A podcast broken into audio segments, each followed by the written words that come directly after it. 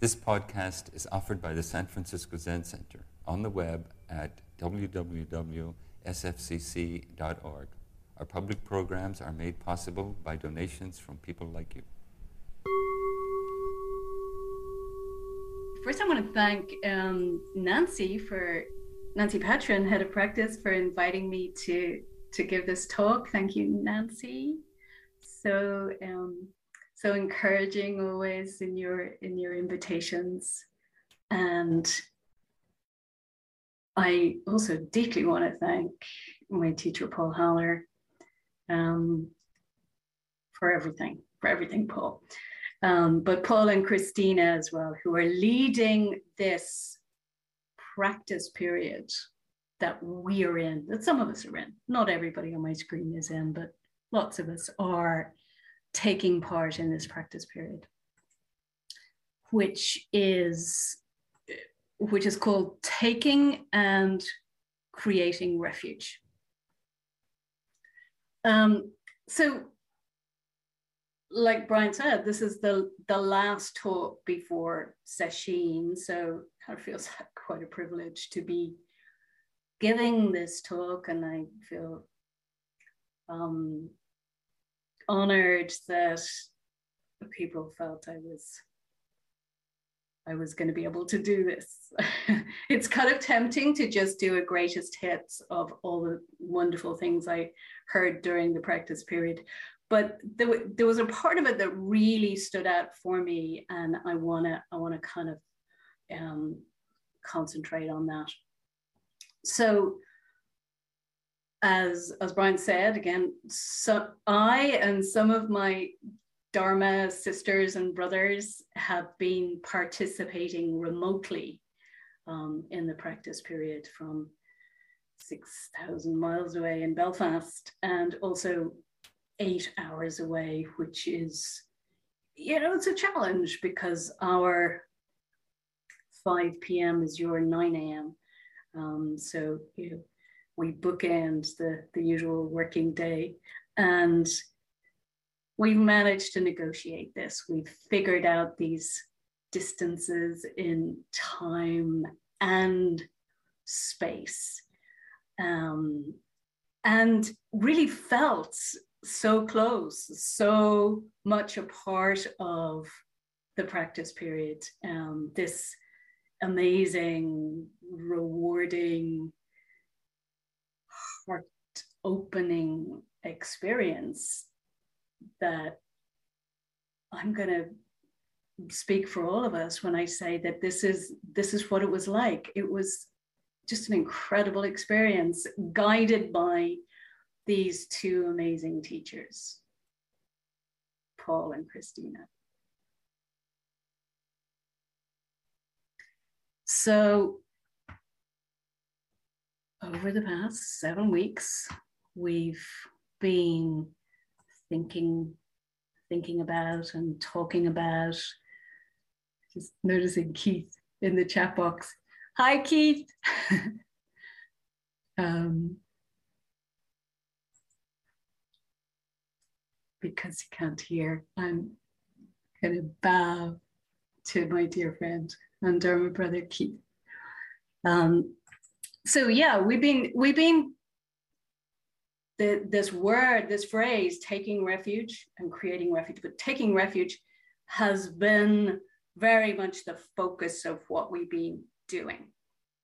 Um, where we find refuge for ourselves and how we can become a refuge for others. This word refuge shows up a lot in discussions about Buddhist practice. Traditionally, we take refuge in um, Buddha, Dharma, and Sangha, the, the three treasures. The chant every morning, I had to write this down, even though I know it so well. I take refuge in Buddha, before all beings, immersing body and mind deeply in the way awakening true mind. I take refuge in Dharma before all beings, entering deeply in the merciful ocean of Buddha's way.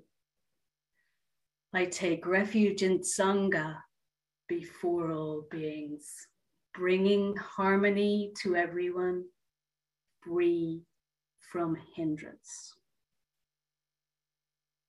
So I've always really appreciated the, the poetry of this chant, the, the language of it, the immersion of body and mind deeply in the way, mm, entering the merciful ocean and all this liquidity, all this all embracing, forgiving mother. And then the Sangha, the harmony where everybody comes together in this liquid space.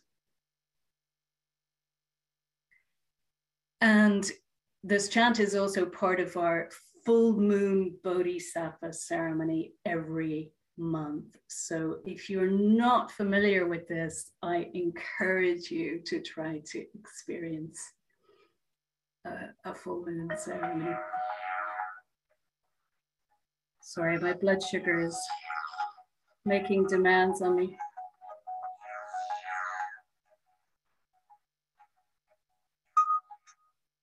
That's like every diabetic's worst nightmare. Your blood, your blood testing machine starts bleeping in the middle of the talk. I know you will forgive me and encourage me and support me as I practice with, with my own challenges. Um, yeah, so the full moon ceremony, the, the kokyo, the person who leads the chanting, um, the it's like the high point of it is where you take refuge. And I'm not going to do it because my voice isn't up to it, but the person who is leading the chanting sustains a note on the last syllable of Buddha. I take refuge in Buddha. I'm not going to do it. Dharma and Sangha. And that ah goes on for a really, really long time.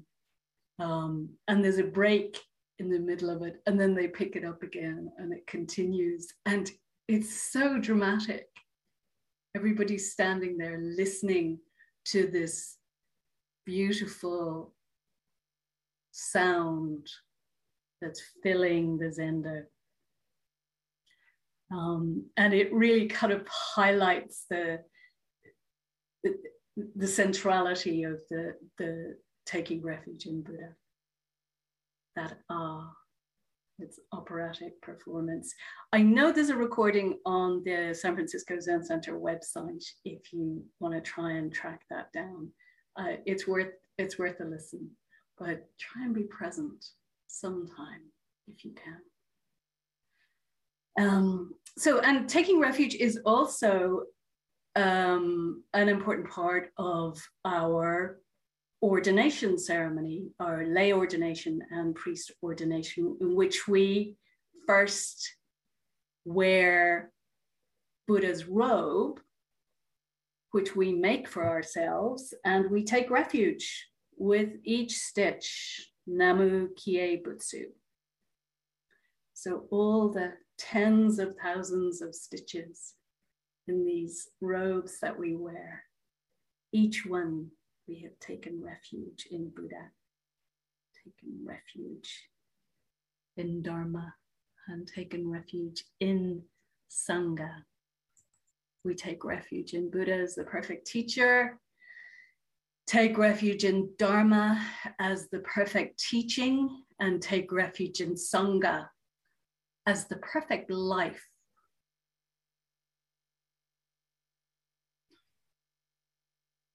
And we chant the refuges in Pali last thing at night. This plaintive and really beautiful melody that it, it brings a lump to my throat sometimes when I hear it. Again, my voice isn't beautiful enough to do it, but there's there's nothing like um, Zendo full of students. All it, it's preceded by three silent prostrations. Students silently dropping to their knees three times and then standing together and the voices lifting in harmony. Buddham Saranam Gacchami. And is this is one of the things I'm really missing while practicing on Zoom. I mean, I'm practicing on Zoom has many positive elements, but one of the things that just doesn't work is that we cannot figure out how to harmonize. The, the lag effect means that if there's more than one voice, they clash and a something of a cacophony ensues.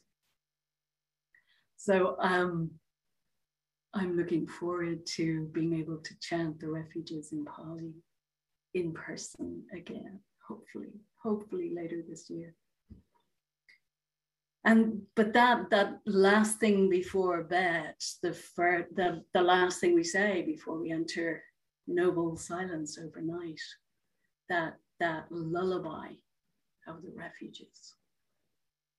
That's unforgettable.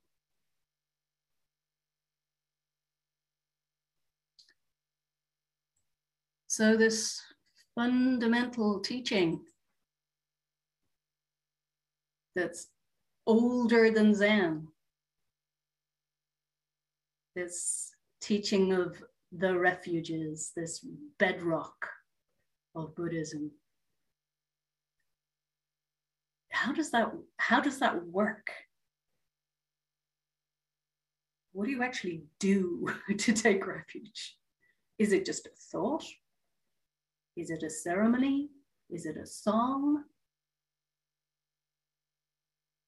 Is there a feeling in my body when I'm taking refuge, when I'm doing this thing? When I first came to practice about 30 years ago now, which is amazing to me, um, the, the people I was sitting with, the language they used, they talked about going for refuge as, as if as if they were going on vacation. I'm not, but you know, or going to the supermarket. They'd say, I'm going for refuge at the end of the month. And I heard this and thought, oh, how interesting. Are you go, is it a place? Um, he went for refuge, they say, like, like he went to the store and brought it back with him like a pint of milk. And it it took a you know took a while. It didn't take that long. It took maybe a few weeks to figure out the language, this new way of organizing things, this new language, to realize that they were, I mean, they were going for refuge to Buddha, Dharma, and Sangha. And that in this lineage the, that I was sitting with, going for refuge was ordination. They went for refuge when they publicly announced that they were a Buddhist. They publicly avowed that they were taking refuge in Buddha, Dharma, and Sangha. And I have to confess that in the early days, I wasn't 100% sure. But I knew what a Buddha was. That, that's in the culture. And I actually had heard the word Dharma in um, Jack Kerouac novels. Um, so I had some idea of what the Dharma was, but I had never before encountered the word Sangha. So this was, you know, I was hungry for words. As Brian mentioned, I was a journalist. Words were words were a big part of my life. And here was this whole new word, and it was a really important part of practice. So Sangha really struck me. Take refuge in Sangha. So I looked it up and I asked questions and I found it was the assembly, it was the community of fellow practitioners, it was the other people on the path. And this seemed like an amazing and new idea for me that I could take refuge in others, that it wasn't all up to me, that this wasn't a question of just sitting, you know, sternly gazing at a wall and reading all the right books and getting this thing. This all feels like a, a, long time ago, and partly why I'm, I'm I'm talking about it is I feel that you know we we casually drop words into conversation like taking refuge, um, you the the bodhisattva vows, um, and I think for stone beginners, and actually I had intended to do that. You know, every time you give a, a Dharma talk in the Buddha Hall, the first thing you would do is say, is there anyone here for the first time? and please raise your hands. Sophia is saying she's here for the first time, but that is obviously a very clever joke about having no abiding self, because I know Sophia well. Um, so yeah. I want to, you know, I think my job here is to explain this as clearly as I can in as simple language as I can. There's a, a thing on the internet that goes explain like I'm five, E L I five. And I've heard Paul and I think Christina say this as well. If a child doesn't understand it, then it's probably because you don't understand it yourself. So I want to explain this in as simple language as I can. Explain like I'm five. Um, yeah, I'm really conscious, and this has come up again and again during this practice period. But of course, since, I mean, I'm sure since the practice period title was decided on, um, you know, I, I feel like I'm living in this really privileged world where taking refuge means a teacher, the teaching, the community of practitioners but right now, right this moment, there are people for whom taking refuge, going for refuge, means shivering in a bomb shelter or risking their lives on a leaky dinghy. Uh, a new student came to our practice center in Belfast a few years ago for a one day sitting, and we I said, now we will chant the refuges at the end of the day, and we chanted Buddham Saranam Gacchami. And afterwards, he said shyly that he thought we were chanting for the refugees. And I thought about that and said, you know, we are we are chanting for the refugees. We are chanting for the refugees all over the world and for the refugees that we have all become in flight from the discomfort of our, our lives we're seeking refuge in a world that is unforgiving and unwelcoming. But we are also we are also the people who've been bombed out of their homes in Ukraine and in Syria and Yemen and Afghanistan and Somalia and Palestine and Venezuela and Congo, South Africa, Nigeria, Ukraine has highlighted a situation that has been going on for many years. People fleeing violence, fleeing famine, people yearning for safety and sanctuary. I've noticed Ireland is taking refugees, it's welcoming in the refugees from Ukraine with, with open hands. And it's really lovely to see welcoming Ukrainian people with toys and clothes. You know, they show up at the airport with little signs um, in Ukrainian. Um, they get the Ukrainian refugees get instant social security numbers. You know what a big deal that is, and housing and hotels and just warmth. And it's really nice to see. And it also, a lot of us are feeling kind of uncomfortable. It's like, why have we not been doing this for every other refugee, every other asylum seeker? Instead, we, we put them in this terrible form of, of kind of house arrest called direct provision, and they languish for years, like 11 years. I read a case recently. Someone spent in direct provision in a repurposed hotel, living in one room with her child and eating pre packed foods and not allowed to work, not allowed to cook her own food, and becoming depressed and institutionalized. Why don't we welcome people from the Middle East, people from Africa in that way? What stops us responding in this way to every refugee? And you know, it's so clear what it is. It's it's racism. It's you know, some people, some people are okay some people are acceptable. Some people are others, not like us. So, how can we do better?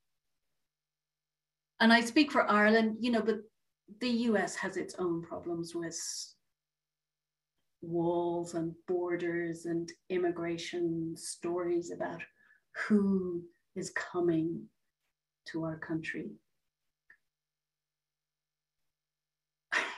How do we practice with our judgments about who people are? Our judgments that some people are worthy of sanctuary and some not. So, for me, this is a really fundamental part of practice part of taking refuge. When we settle down on the cushion, when our mind stops racing and the body can become still, when we have created our own refuge, our own quiet place, can we find the space there to explore our own heart, to study the self that creates these borders, that creates barriers, these defended nation states. Can we see how it's fear that drives our anger our resistance, our rejection of the other. In the, the practice period, Paul and Christina added, uh, Paul and Christina added the um, creating part of, of refuge. It was um, one of uh, one of the people in our small group said that she went to another group and they were like, huh, they obviously don't understand taking refuge you can't create refuge. Um, but that's in in that language of to take refuge is to be ordained.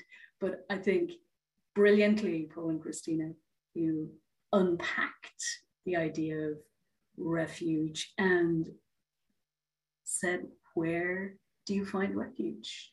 People had wonderful um, contributions like swimming, um, painting, making a cup of tea, writing. Christina's classic of doing the ironing as her, her refuge practice. Um, and we enjoyed hearing about each other's ways of stabilizing ourselves, settling down, straightening back, softening, feeling safe. this seemed like a really important part of it. When we found that refuge in the simple everyday actions of our lives, we became more present, more selfless, more willing to meet, more willing to open the door to the other. As a little digression, I want to talk about um, some of the strategies as a species that we have developed to avoid our existential discomfort, um, like drink or other drugs or gambling or dysfunctional relationships or driving too fast. These are anesthetics that we use and that in themselves create even more discomfort. And we find ourselves, some of us have found ourselves in the vicious circle of addiction where you can't stop because the problems that show up when you stop are so horrifying. You just go straight back into it. And the way through, the way out, the only way that really seems to have worked on a sustained basis is connection. talking to another human being about what's going on for us.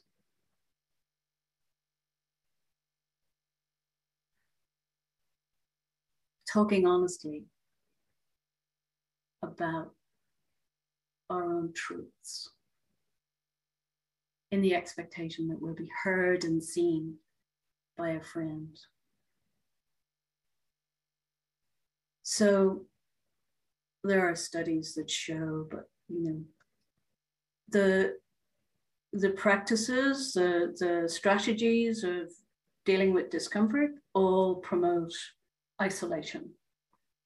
They are all self-absorbed, um, very limiting, very closed down of ways of being in the world. They're all very lonely ways to be. And it feels like the, the yearning that we all have is to connect, connect with each other. There's, I mentioned this before, I think there's a TED talk somewhere that says um, the opposite of addiction isn't abstinence. The opposite of addiction is connection. We can't do this on our own. But not just that, we're not doing it on our own, no matter how much we think otherwise. We're all in this together.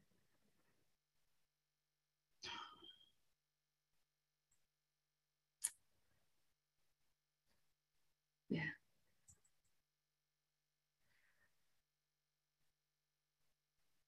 We used the guidelines of the six paramitas in, in this practice period, the six perfections, to help us structure the practice of taking refuge and creating refuge. We um, we were invited as part of our weekly small group meetings to choose one of the paramitas, if you can choose one.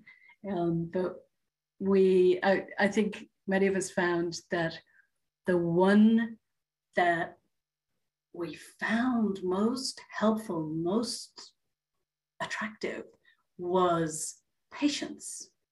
The, the first three, the, the foundational paramitas are generosity, discipline, and patience. And each of them is involved in the other two.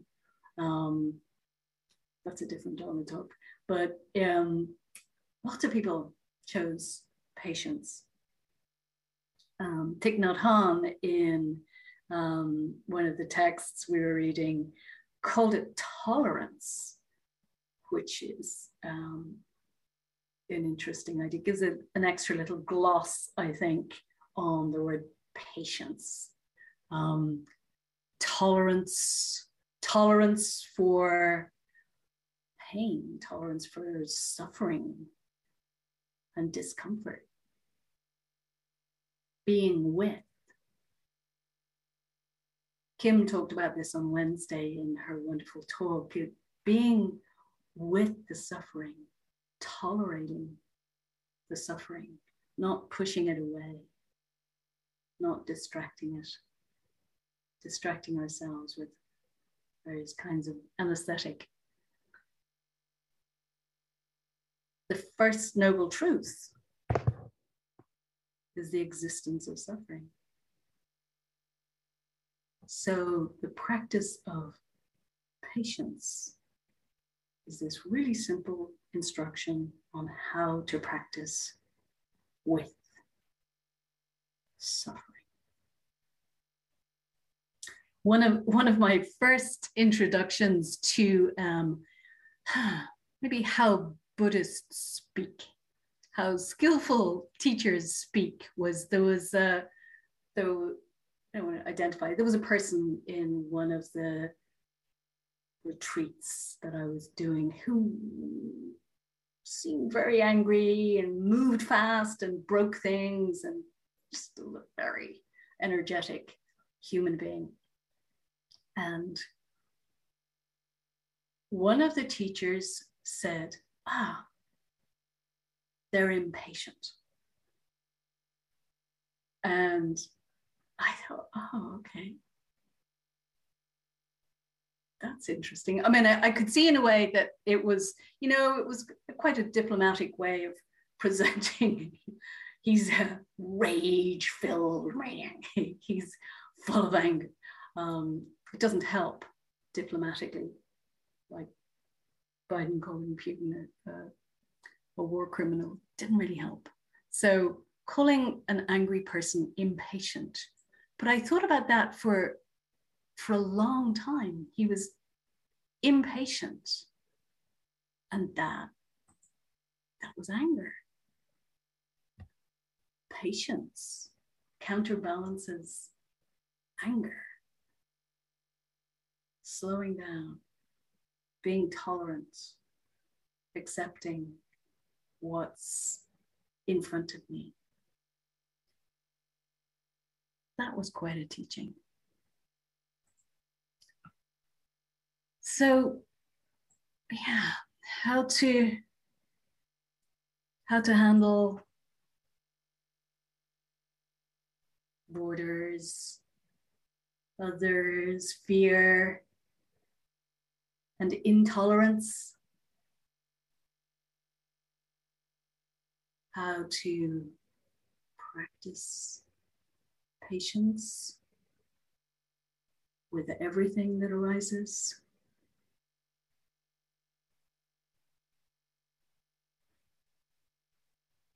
we train in the presence of others. The Sangha of the three refuges, the Sangha has been my greatest teacher.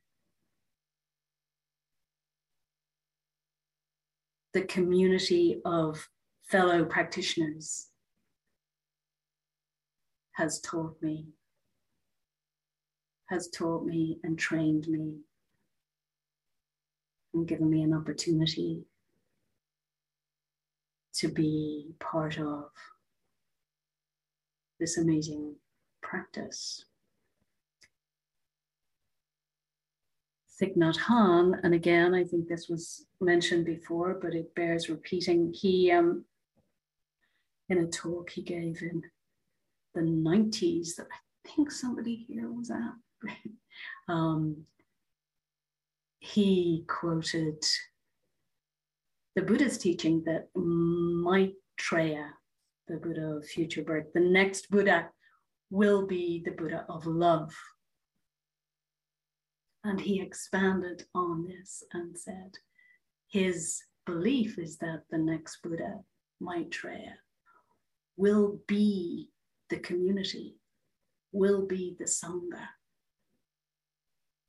rather than just one enlightened being, which has been the tradition in the past, that we are the next Buddha.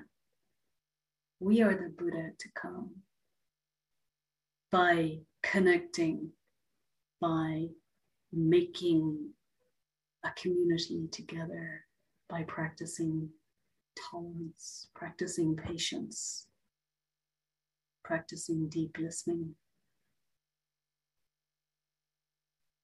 Perhaps this capacity to connect across thousands of miles through the internet. This is this is Sangha through the digital airwaves. This is us connecting. This is bigger than just a computer screen and an internet cable.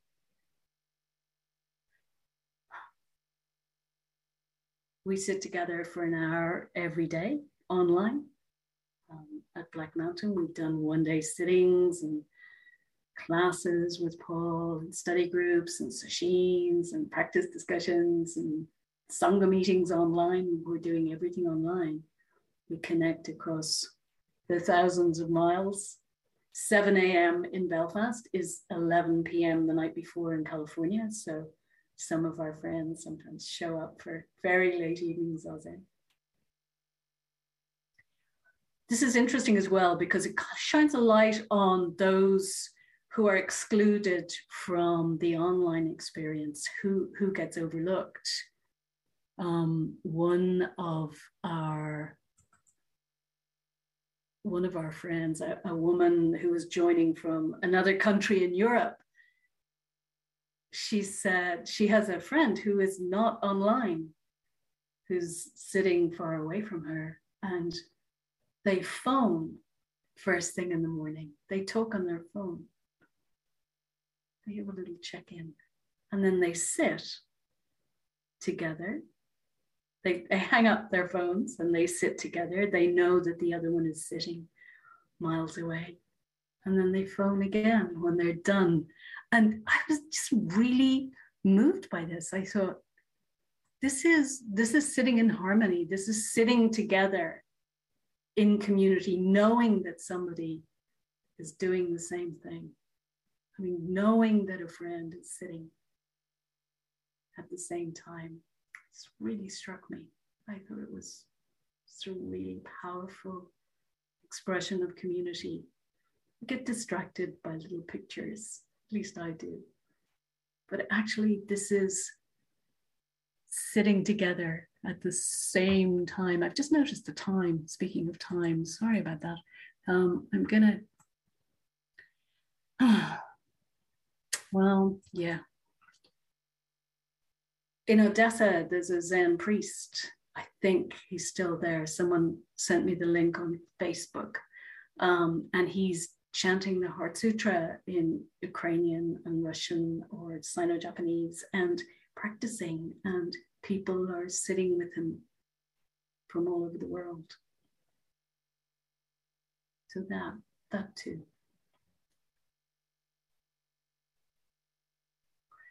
So, yeah, last night, last night, I woke up at about 2 a.m. I'm a light sleeper. I woke up because there were three or four bars of really bright light slanting across my pillow, shining through the blinds. And before I was fully awake, I was noticing, I was scanning the possibilities about this bright light outside my window uh, at 2 a.m. I thought, what's going on? Is, is it the police? Is there a helicopter he- helicopters arrive in Belfast when anything happens. Um, we have we have alarm lights outside our house that we never turn on, but there were some burglaries in the area over the last week, and I thought maybe we were being burgled. Maybe it's nuclear Armageddon.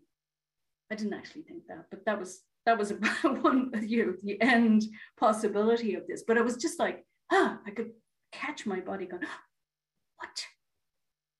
What is this super bright light?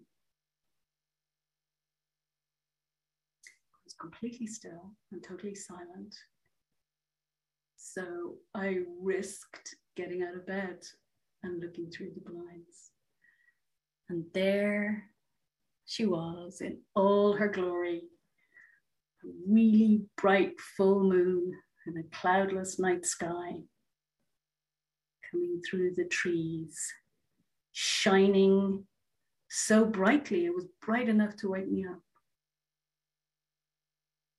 So bright that it seemed like an artificial light.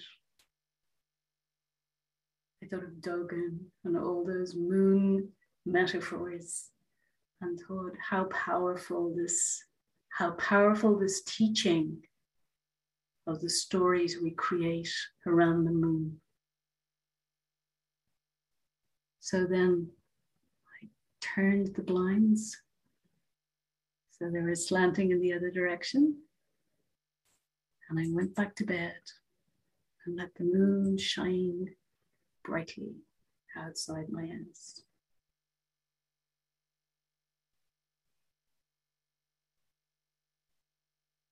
Thank you very much. Thank you for listening to this podcast offered by the San Francisco Zen Center. Our Dharma talks are offered at no cost, and this is made possible by the donations we receive. Your financial support helps us to continue to offer the Dharma. For more information, visit sfzc.org and click Giving. May we fully enjoy the Dharma.